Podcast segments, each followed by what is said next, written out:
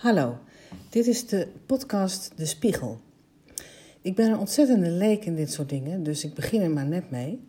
Maar ik kreeg van iemand dit aangereikt, van mijn dochter, van ga gewoon een podcast beginnen. En ik zag daar erg tegenop, maar het blijkt nu toch een beetje te gaan lukken. En uh, bij deze.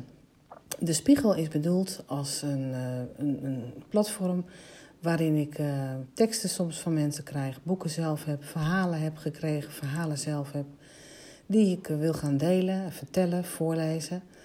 Ze zullen allemaal te maken hebben met het leven, soms leuk, soms minder leuk, maar toch is de rode draad ervan reflectie.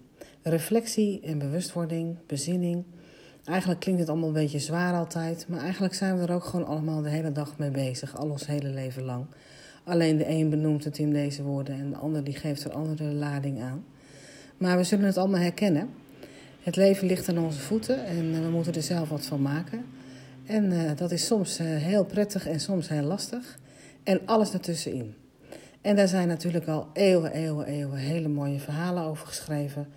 Teksten over gemaakt, voorbeelden over gegeven. En we zitten zelf vol met van dat soort voorbeelden en verhalen.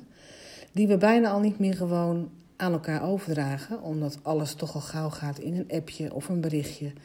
En als je elkaar ziet, dan gaat het vaak over de dagelijkse dingen, wat ook moet natuurlijk. Maar toch is het fijn om af en toe even, even ja, te luisteren naar elkaar. Wat heb je eigenlijk echt te vertellen? Wat was er eigenlijk toen en wat was er toen? En zo ga ik dat proberen een beetje op te starten. Niet in de illusie te leven dat mijn verhalen per se voor een ander interessant zijn.